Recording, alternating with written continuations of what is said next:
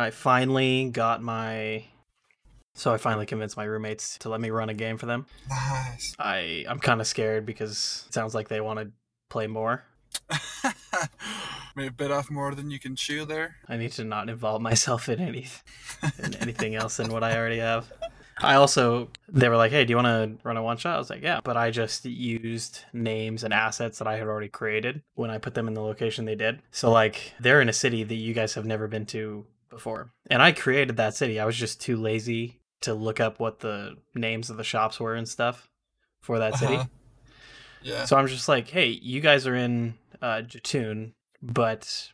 Since you want to go buy a sword, uh, you're going to be going to the Lion Shield Coster, and and so Just for the audience, those are the names of the shops in the town that my character's campaign is in. Uh, that's funny that these towns are in the same world, in your same world, uh, and they've got the same shop names. That's that's entertaining for me to know. Yeah, well, basically, what's going to have to happen is if they want to keep playing, I'm going to have to tell them you need to accept that these na- that these names are going to change next time you go to Jatoon. Because that was just my lack of caring and not thinking that you guys were going to enjoy it as much as you did. Because I put all this effort into making these different shops for these cities, and for some reason, I just say Lion Shield Coster when they're in a city that's mainly consisting of dwarves. All that, I mean, you've already did all that work, and you just just threw it down the drain. I know. Uh, It, well, it wasn't the most unintentional thing. Like I didn't have the names because I didn't have the internet, and Uh, so yeah. Mhm. instead of just saying like "there's a name for this," I just don't have my notes with me. I just said like Mhm. "this is the Lion Shield Coster," and that guy's name is Harbin, and that was that was not the most um for forethinking that I've done in my life. That's just great. That's that's pretty entertaining. Yeah, so we'll see where that goes. But I am glad that they enjoyed it. Be prepared for uh, my character to make some snarky meta meta comments on that whenever we get to that town. Good. I I look forward to it. You may have heard of it. We'll uh, we'll find out later. Yeah, we'll see if we even make it there. I don't know. so I got the show notes pulled up here. Your adult kitchen upgrades. Adult kitchen upgrades. I'm glad that I remembered just now when you told me because I read that a couple days ago and I had no idea why I wrote that down. we just got a new fridge uh, and that was it. Oh, But for me, that is substantial to my life because my attitude, I, I give a lot of my control to the quantity of milk that's in the fridge at any point in Ah. time. It's a real Debbie Downer when I wake up in the morning and I just want a nice glass of milk. I act like I pour a glass. I'm a bachelor. Nobody else eats my stuff. I just drink it out of the gallon. I can't. I can't. I gotta be honest. I can't remember the last time I poured myself a glass of milk. But uh, I know that. I know that feeling. I poured myself a glass of apple juice today. I don't know why. I haven't drank apple juice in months, and I used ice. I put ice in it, man. Ice in a you're cup. fancy today. Yeah, uh, our ice doesn't come out of a dispenser out of the fridge. It just it just gets made in the freezer in the drawer, Yeah. and it just has its own little like part of the shelf where all the ice is. Yeah. So you just gotta grab it out with your hand like a barbarian, and just like put it in your cup. Well, I'm sure some people have little scoops for that, but yes, I imagine you get- grab it like a barbarian. Not, not us. The fridge was several weeks ago, so I've already become complacent with the new space that I have in the fridge. I'm able to hold really as much milk as I want. Uh, I can go back to Costco and get milk from Costco now. So that's. Man, stepping up in life. I feel like a child every time, but the joy that I get out of it is not proportional to my age. Every time I walk into that the freezer or the fridge in Costco, and it's just like it's like the cold room. I love, I love that. It's so good. I see people they'll they'll stay like outside and they'll send one of their family members in. Are you kidding me? Like I will set my bed up right here. Man, yeah, last night it was 72 degrees and I woke up sweating. At 72 degrees, I woke up sweaty. I need that 65 to be comfortable, to be really comfortable. it's gotta be cold. I don't have the uh, financial positioning to maintain. Oh, neither do I. no, I neither- not absolutely not. That's why it's set so high. When I was living with my parents, it worked out in a way that there was like a separate hallway that had two bedrooms there, and that has its own section for the HVAC. So I could I could mess with the with the air conditioning there and not mess with the rest of the house. And they let me perpetually keep that side of the house at 62 degrees. Oh, And I'll tell you what, like that may have been the most peaceful time of my life. Because sometimes I do, you know, if I've been in the house for a while, I get cold. Uh, I can just put a sweatshirt on, and then the comfort Yeah. just just goes even higher. Because then yeah, I'm comfortable and I have a nice sweatshirt on. exactly. It's blankets with me. Yeah. If my feet are cold, uh, I'll put a nice big blanket on my lap. And then, oh man. And if I still get cold, I'll put another one on my shoulders. And I'm just happy as a clam. I'll sit. Our couches are in the basement, or the one couch in the basement is uh, right underneath the air conditioning vent. And so when the air conditioning comes on, it blows Arctic wind onto the couch. And it's my favorite spot because I can just like lay on some blankets, just lay under some blankets, and just like feel the coldness trying to creep in. And I just, ah, it's so relaxing. It's so good. I've heard some people they'll use those pads that heat up for your back, Mm, but yep. they'll just put it on the ground and put their feet on it. Um, Hmm. And that was pretty interesting. Yeah, that's a good idea. So people that are at the desk a lot, or and that was especially a problem in whatever our restrictions for the building were.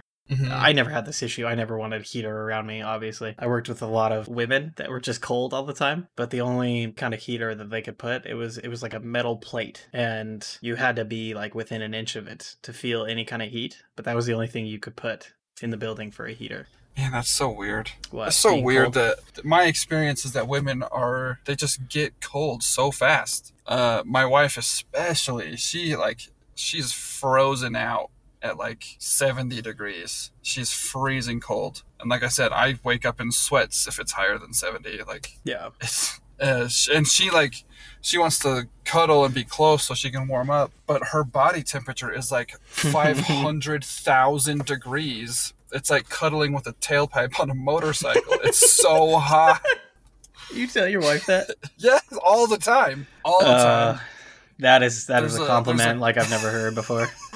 There's a grace period there's a there's a very small window right when we get into bed where we can uh, cuddle but about two minutes a minute and a half to two minutes in i am like beating sweat on this on the side of my body that's closest to her Yeah. it's just like a sauna and and she knows we've talked about it she knows like my skin's starting to blister because it's so hot So you need to roll Start the now. timer. Yeah. I think Yeah. that I think all that is is just like the laws of nature that your spouse is going to have different uh, different things on uh, temperature than you. I don't think it would be Yeah, normal if you guys that's, were on uh, the same page. probably Luckily, my I'm very grateful to have roommates that don't want to spend money on stuff. And so in the summertime, we don't leave it hot, but we don't spend a lot of money to keep it cold. But in the wintertime, it's a war zone. You would walk out and it's like winter in Russia. We'll have a guest walk into the walk into the home and they'll think Yeah. that like something's broken in the house. Like no, this is it'll No, this is how natural. live. yeah, that's wonderful we just ta- we just take advantage of what we have. that's very nice yeah plasma that whole thing is already like started and ended i i've already like started giving plasma and i've already stopped Mm-hmm. Because the beginner like the beginner oh yeah. Yeah, you, you did tell me about that. I don't know if we recorded that, but you did tell me about that. so that was that was great for the four donations that i gave. That was a that was a nice sum of money. It's a sum of money that i still don't have because it's just sitting on that card. But hmm eventually when i remember when i'm driving around to uh, to go pull it out that'll Yeah. be a nice surprise for me. It's like remember it's like reaching into your pocket and finding money kind of thing. Yeah, except for it's reaching into a different bank account to find more money. As good as cash. So I I kept asking him like, hang on, I'm gonna sneeze here, and I don't want to f up anything I'm about to say on the recording. I've also mastered the art of stopping myself from sneezing. what, dude? I Well, chase them out, man. I'll force more out. I love sneezing. Really? I love well, sneezing. it was a I did this quite a while ago when I was when I was working at the gym. hmm It was quite a couple years ago, and I realized that if I just breathed in really hard with my nose, I was solid. That's Um. And well, if I'm sitting here on a collection call, like they're already pissed at me. Like I don't need to s- sneeze in their fit. Like Yeah, they're already pissed at you. Just sneeze at them. Won't Yeah. change anything. And it's well, it's just if I'm doing a tour with somebody around the gym, I do not need to sneeze in my arm or like in my shoulder or something. So it's just it's uncivilized. Okay, I'm gonna say it. I'm not ashamed. Wow. I'm not ashamed to say it. Wow. and especially for this like let's say i'm bringing getting out of my car and the people are already getting out like walking out of their door coming up to my car to grab their food mm-hmm. because they obviously don't see that they selected leave it door and uh, I'm as I'm about to grab the food out of the car. I need to sneeze. This during these times, like this Oh, is not yeah. a good uh, that that is No, not a good time to sneeze. Uh, uh, yeah, I get that. I, I, I actually do get that. and so it's very important that I don't mess because uh, you know I I it's never happened before because I don't sneeze. But like if if somebody like during these times, I'm not the biggest health nut right now as it is, but if somebody was like giving me my food these days and they sneezed, I'd be like, mm, you can take food. Like, nah, it's fine. I'm good. Yeah, I, I kind of get that. But there's something wrong with you. Just holding back I get that. It's an important thing. I kid you not. Like you've heard. I remember you like exclaiming from upstairs when I would sn- like when I would sneeze at ten or eleven at night. I don't remember. like that. right before yeah like i would sit there and i'm grabbing the last of my things and everybody else is like heading to their heading to their rooms Mhm. and i sneeze and i just hear this like what the f-? I don't remember that at all. At all. so like no because like the thing for me is when i when i sneeze like it hurts to like keep it quiet It Okay, so hurts it's to, really like, try to- loud. yeah it's a very loud Okay. sneeze and it hurt like it physically hurts my chest and my head to like try to Oh. keep the sneeze quiet Uh-huh. and so i just let it i just let it do its thing like it earned its place in the forefront of my actions at that very moment like it gets to do whatever the heck it wants I see. Okay. It probably startled me or something. That place that place was spooky, man. I, you were telling me like it's you. a it's a spooky place at night. I only worked a few like overnight shifts, but man, I did not like those at all. It was spooky. yeah, you told me about one of them uh, where you were in the living room or in the dining room or something, and you were not about it. Didn't like it. Didn't like it at all. Yeah, I wouldn't. Uh, Man, I wouldn't one, either. One night, uh, just real quick, the power goes off in the building. Like all of Yeah. the power just like cuts, and then it cuts off at like 10 o'clock and it's in like probably october november so it gets like really dark really early. So it, the power cuts off like 9.30 and 10 uh, and so it is just like absolute pitch darkness. Not your normal everyday darkness but like advanced darkness. And then antonio texts me and he's like hey uh, alex is gonna be late. Are you okay to stay till like 11 and i'm like why? No of course. Uh, and so I'm just sitting there in the pitch black, just like trying, trying so hard to keep my wits about me because it's just spooky, man. It's spooky. I didn't like it. I wasn't about it. And so I, I obviously survived. No poltergeisty uh, shenanigans uh, happened, and it was all good. But I didn't like it. I did not like it. There's like the kind of darkness when you're in a house that's like street side in whatever neighborhood that has street lamps, or you're close enough to other houses where it's not like it's Mhm. not like pitch black. Even at night, there is still am- some kind of light coming in. Yeah, yeah, not. and then there's and then there's that place that Yeah. not around anything. It's on it's on a five acre lot in the middle of the freaking desert. Yeah. Like in the middle of the desert. There's there was nothing. There was no I mean the road you take out to it has no streetlights. It's this back road to Nowheresville. Like nobody drives it. There's no lights for miles. And the power goes out and there is just absolute pitch darkness. And I hated it. Oh, I hated it. I was about to say like maybe the driveway lights would be on, but obviously they wouldn't Nope. be on. Nope. There So, was uh, nothing. especially in my mind, I already think things start getting suspicious when you drive over that bridge and there's those weird things that they've never completed on the side of the road next to that bridge. yep. That's already that's already kind of tipping the scales. Like something's off here. yeah. Yeah, that was that's uh, that was always fun. I got to explain that lots of times. Yeah, I imagine it's not okay. Bridges are important things. They need to be finished. I swear, the Tri Cities, even through this through this but if they don't epidemic, lead, the if Tri they don't lead anywhere, then why finish them? That bridge was literally to nowhere. Yeah, that's the sketchy part. That's the part I'm not okay with. yeah. yeah, I don't know uh, what I don't know what happened there politically, but uh, shenanigans happened probably. It's like an episode of Eureka. Did you ever? Uh, was Oh. Eureka ever a, a show that you watched? I loved Eureka, man. I watched every single episode. I was so Yeah, sad when that, it ended. that just makes me think. Oh yeah, Eureka, Merlin, and Psych are my top three favorite shows. It's awesome. I've watched a few episodes of Psych. I've never seen Merlin. They're all kind of like I like them because they're all pretty much the same show. As far as there's something kind of serious, Mhm. but the actors are have a kind of a humor between each other. Yeah, yeah, yeah, yeah, So that it's pretty much the, it's it's three of the same show. So that's why I like them. yeah. But obviously, the first episode, and she's like driving through the bridge, through like the crumbling bridge. Uh-huh. That's just what that would always make me think of. Like, yo, there's there's some there's some stuff at the end of that bridge. We just gotta commit.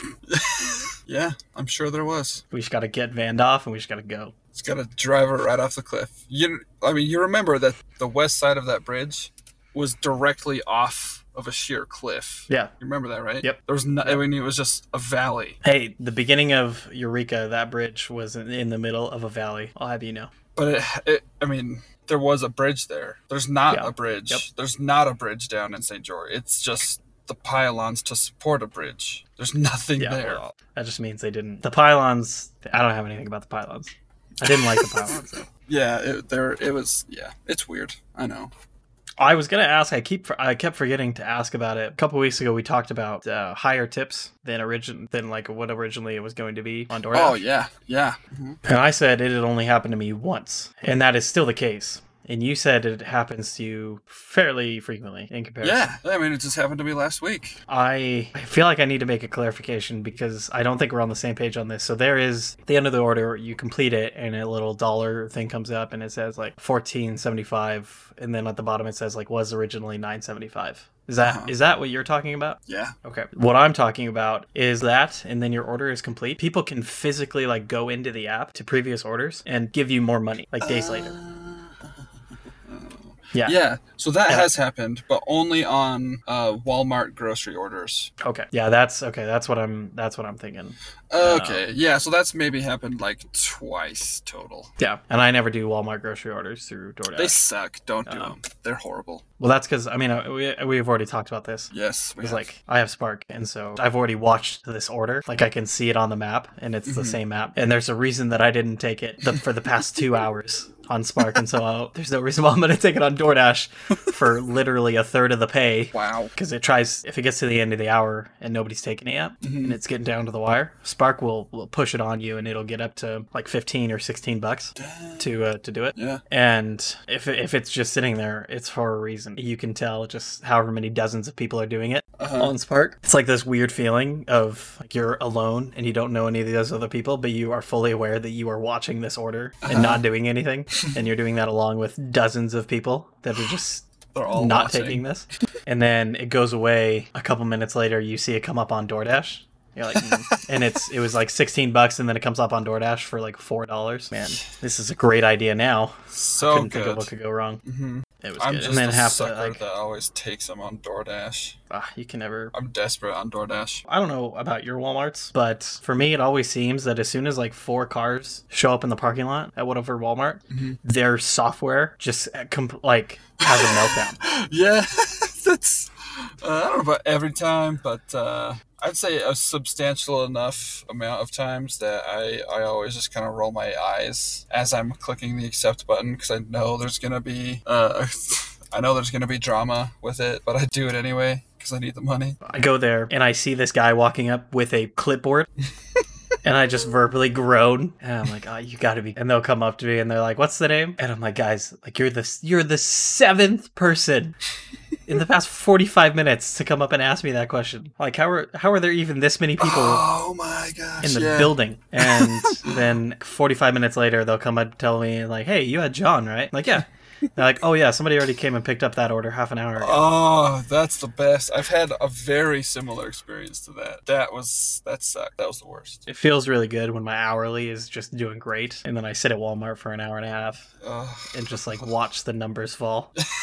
Ugh. like it's man. okay. I didn't want money anyways. Usually I'll just if it's Spark, I'll, I'll just drop the order because because on Spark theoretically they're I have asked them because I feel like I don't want to do it if there's any like I feel bad and and I'm not a jerk and I also don't want to do anything that affects my account. Mhm. So I've asked them, is is there anything wrong with taking myself off an order at any point in time other than if I already have the groceries? And they keep telling me they're like, nope, you can just remove yourself if you went to the store and then you're taking yourself off. You get paid half the amount since you arrived. Mhm. And in my head, I'm like, there's no way this is sustainable. You guys are going to update this policy soon Yeah. because what that happens sounds is great for you, but yeah. yeah, And not it's great yeah, for it's, the it's business. yeah. What ends up happening as well is because there's no consequences to taking an order and then dropping it. Mhm. Good orders will go very fast. Obviously, they'll pop Yeah. up and, and somebody will take them. And so you have to click on the order to see like where it's going and all that. And the order will come up and people will just accept it right away, look at it, and then drop it if they don't want it. So there's a huge turnaround. Like you can see an order within the course of two hours. You can see an order pop up ten times Wow. uh, on the thing because it'll just come back up. Somebody will take it, look at it, drop it. Whole rotation will go through again. So on Spark, I'll just drop it. But on DoorDash, obviously you have completion rating. hmm Yep. When I took this order, I couldn't drop it. I couldn't afford it, and so I was stuck with this order for as long as it took. And if that if that meant I was there for three hours, I was there for three hours because it was the end of the month, and I didn't have any other orders that I could drop because I had to stay above ninety five. Yep. Ugh. That was fantastic. But thus is the name of the game. Yeah. That's true. My my whole thing was I'm not trying to make like more money than I was making before in other jobs. I would Mhm. like to make the same amount of money, and I would like to work the least amount possible so I can do my other stuff. So Yeah. what it turns into these days is I just have an alarm at like 4 p.m. on most weekdays, Uh-huh. just saying like you lazy man, you at least at least go do something during the rush hour. That's that's the dream, though, man. Honestly, if I wasn't married and had three kids, I'd be in the exact same boat, man. But uh, it's just it's not it's not sustainable as a as a family man, unfortunately. Yeah, no, definitely. I uh, my brother just got his because some of the testing centers have started opening up. hmm Brother got his realtor's license, and that's kind Oh, of something nice. I'm looking at. Because me and him, I don't know if I mentioned before, but my family did start a real estate business for Yeah. flipping. Uh huh.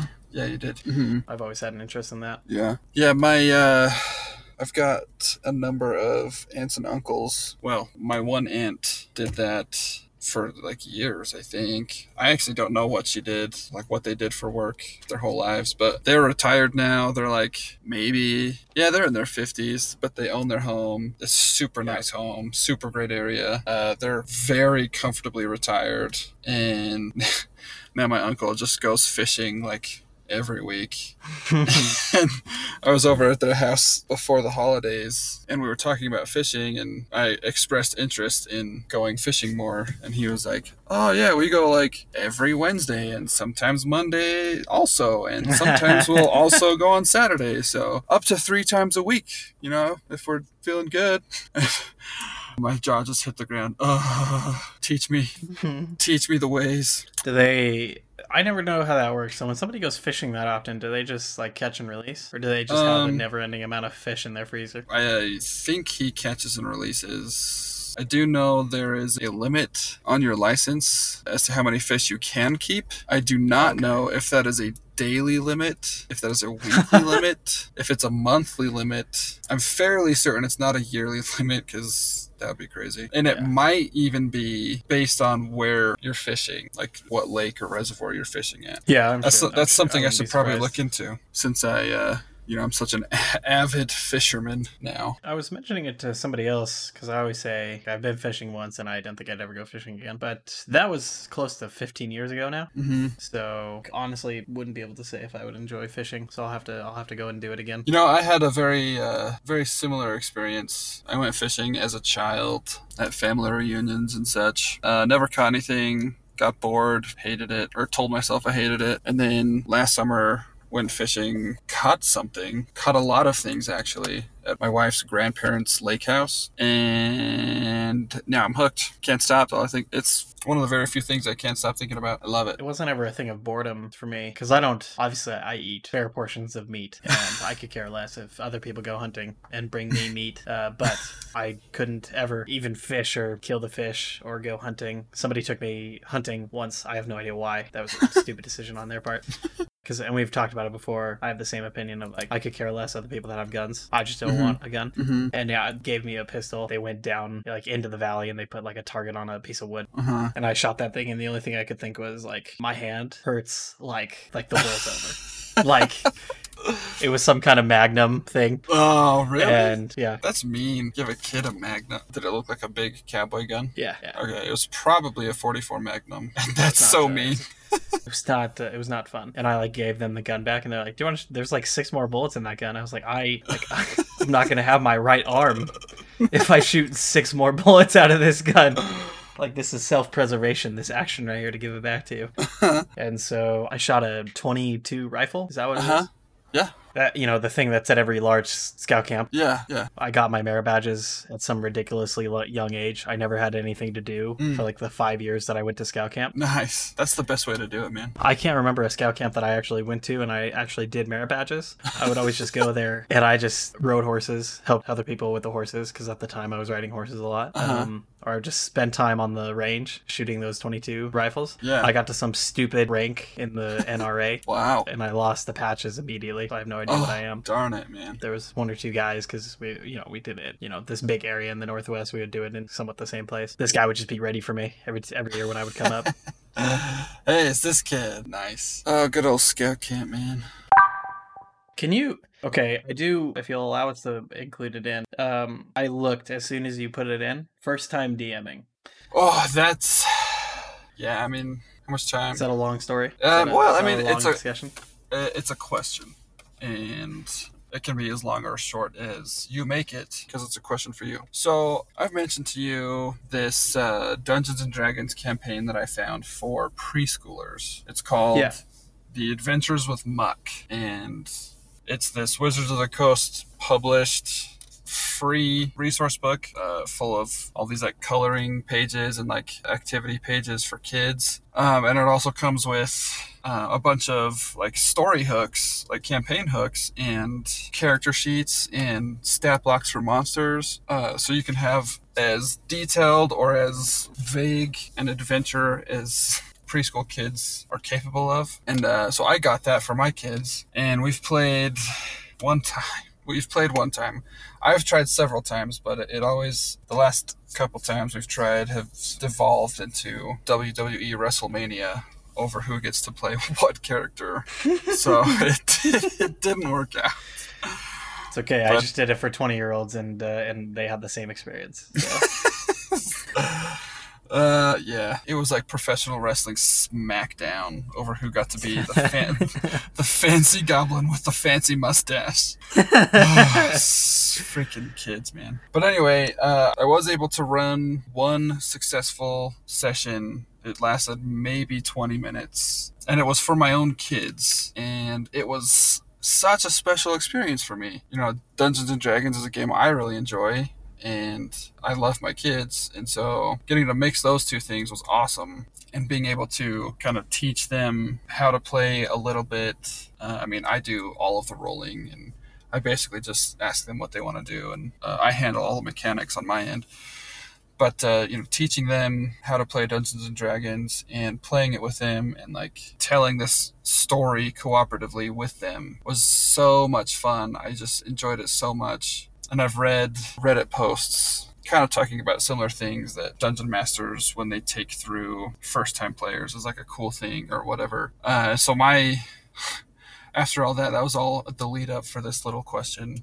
Uh, my question for you is: I am a first time player, or I was a first time player in the, this campaign that we that you are running for our group, and so I was wondering if there was uh, any any similar experiences on your end, uh, being a dungeon master for a first time player. Uh, yeah, there's a lot of similarities with it, and I think the age difference gives you the opportunity you get to kind of change some things up, or you know, be interactive in a different way, um, since they're a lot younger. And you don't, uh, with the age of your kids, you're not necessarily running a seven-hour session. Right. Um, and yeah, so I have this group, and you. Uh, I think Tanner mentioned that he had played a little bit uh, Mhm. before before this. mm-hmm. Steven was was fairly experienced, but you were new. And then in my other campaign, there were three folks that had never played before. Wow. Um, so they were new, and then and then the other ones they had really just it was a very they were leaving another session because they were really getting railroaded on a lot of stuff. Mm-hmm. So that was certainly intimidating for me because they're talking about this bad experience, and then they're coming to me to run a game for them. At the time, because their group started first, and it was last August or something, Mm-hmm. and they came up to me and they're like, "Hey, you know, we're starting this group. Do you want to run a game?" And I'm sitting over here having just started playing not two months ago myself. Uh-huh. And before that, I had not even I had never touched Dungeons and Dragons. I didn't know what it involved. I looked kind of judgmentally at people that played, Mm-hmm. and and so that was a very intimidating thing for me. Yeah. And yeah, I was not an experienced DM when I was going through with new players uh, for a lot of time.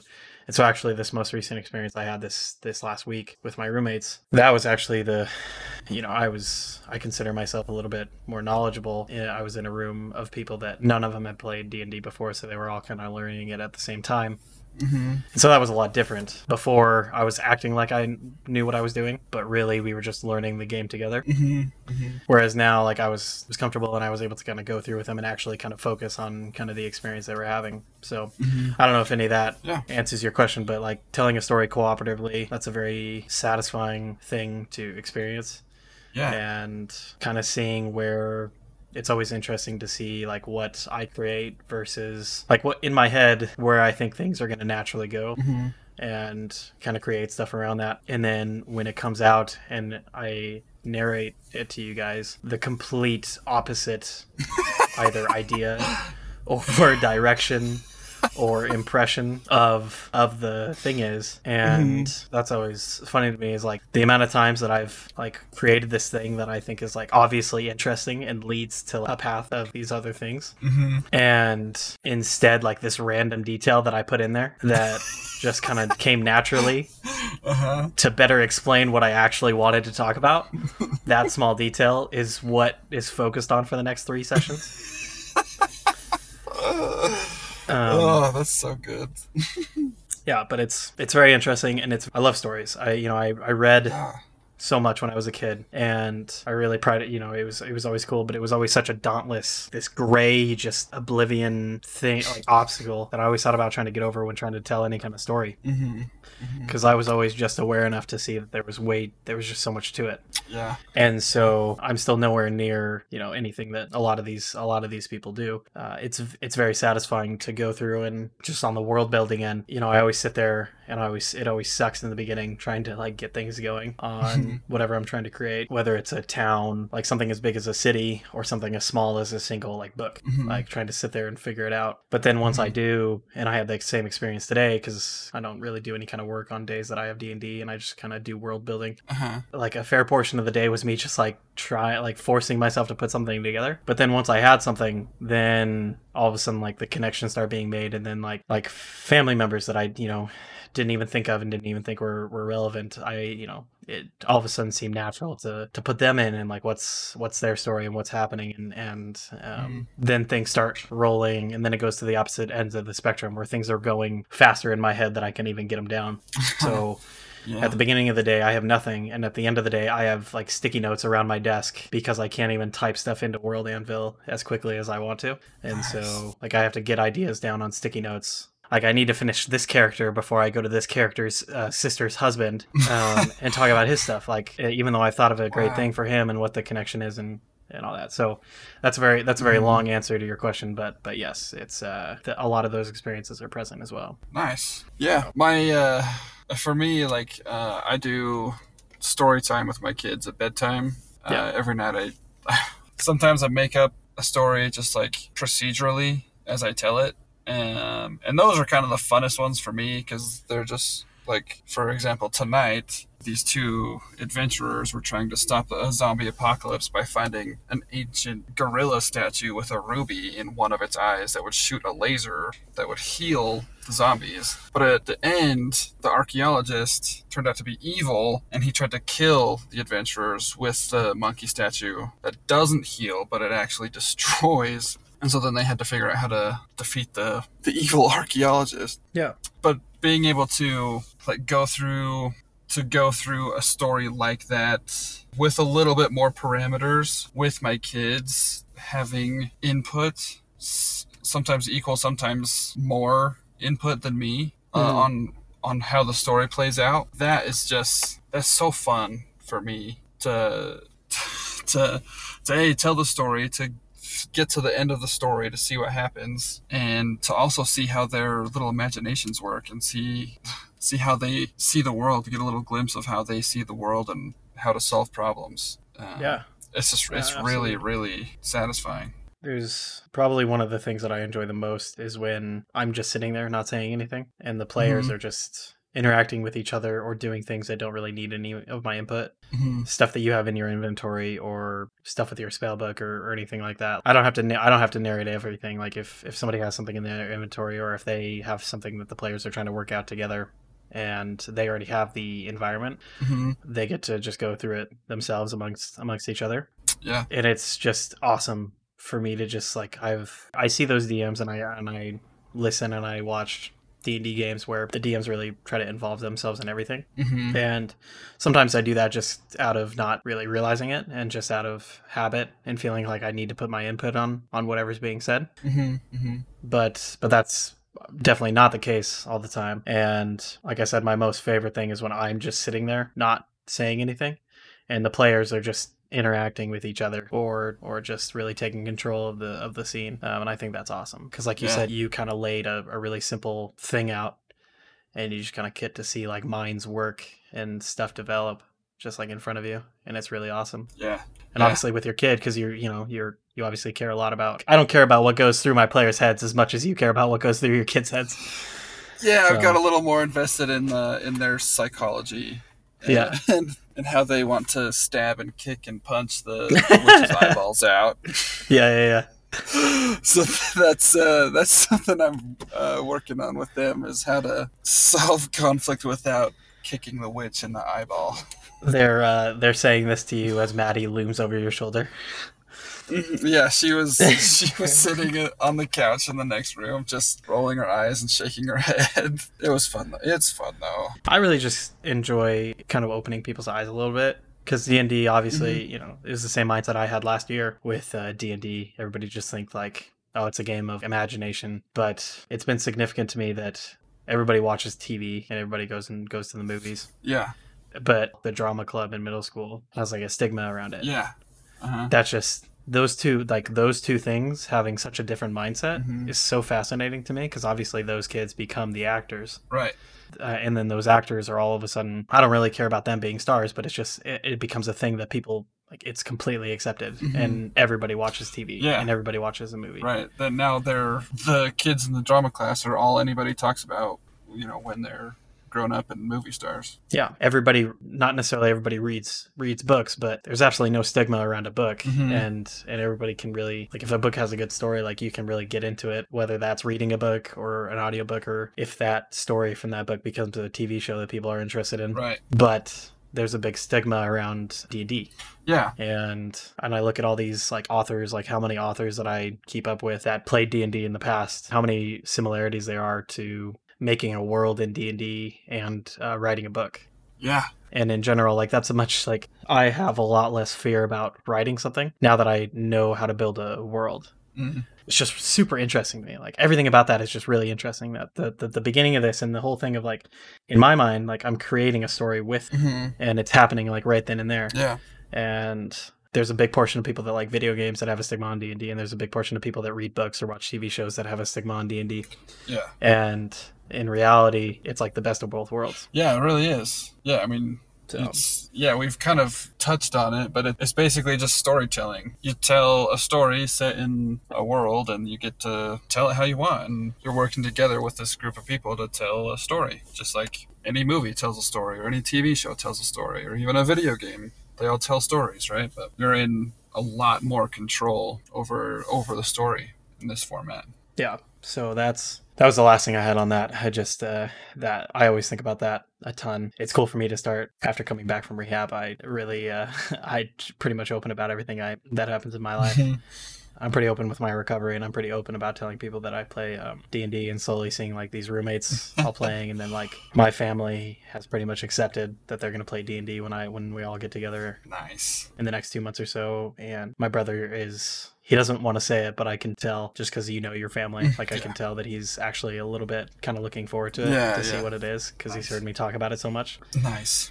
And so it's just a it's just a cool thing. So I don't need to go on I don't need to go on any further about it, but Um, do Uh, you it's definitely a cool experience. absolutely? It's it's yeah, it's a lot of fun. Do you watch the show Community, or have you heard about it or seen it? Yeah, if you're talking about like that scene, that that D and D scene in Community, yeah, I've, I mean, I've seen that a bunch of times. Uh, there's so there's two full episodes where all they do with the whole episode is play D and D. Oh, I didn't know they were. I I only saw like the one scene from probably the first episode. Oh, when they were creating their characters. Oh yeah. Oh man. So first of all, you gotta watch Community. It in my That show's not still happening, is it? no, it's over, but it's on Netflix. It recently Okay. got added to Netflix. Oh, got So- it. Yeah, I might watch that because I did enjoy it back in the day. Oh man, I binged the whole thing in about ten days. uh, it was so. it's so good. It's hilarious. Easily the hardest I've laughed at a TV show uh, was at Community. The first two, three seasons of Community literally had me rolling on the floor laughing a couple of times. It's Yeah. so so hilarious. The one character we can dive into this later. There's I've got lots of thoughts on this, but uh, the main character Jeff Winger is just hyper hyper relatable to me to the point where I had emotional experiences through the character where I was or I felt he was the guy with kind of the shorter hair, right? It's kind of from his perspective, kind of thing, isn't it? uh yeah the tall white guy Yeah. yeah See, I haven't seen a lot of Community, and I would agree that he seems really relatable to you. yeah, uh, yeah. Uh, so he, Jeff Winger, is the uh, the narcissistic, self-important. He was. Didn't he like fake like a lawyer's thing, Yes. and that's what got him here? Yeah, yeah. It's uh, it's hilarious. Jeff Winger is the most Brian character I've ever seen in any media. scary, how relatable it was. Not scary, hilarious, eye-opening, and awesome.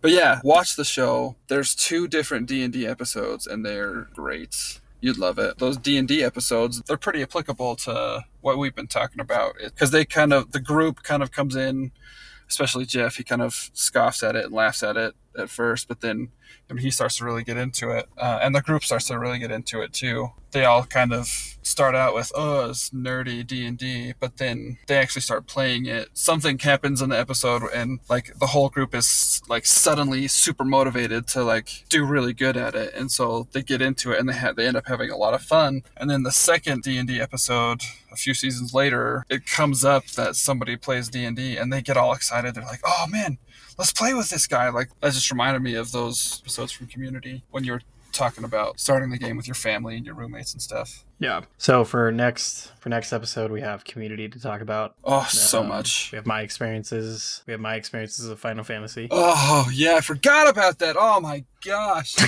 we wasted all this time. All right. Alrighty, Sounds good. We'll leave it there. cut.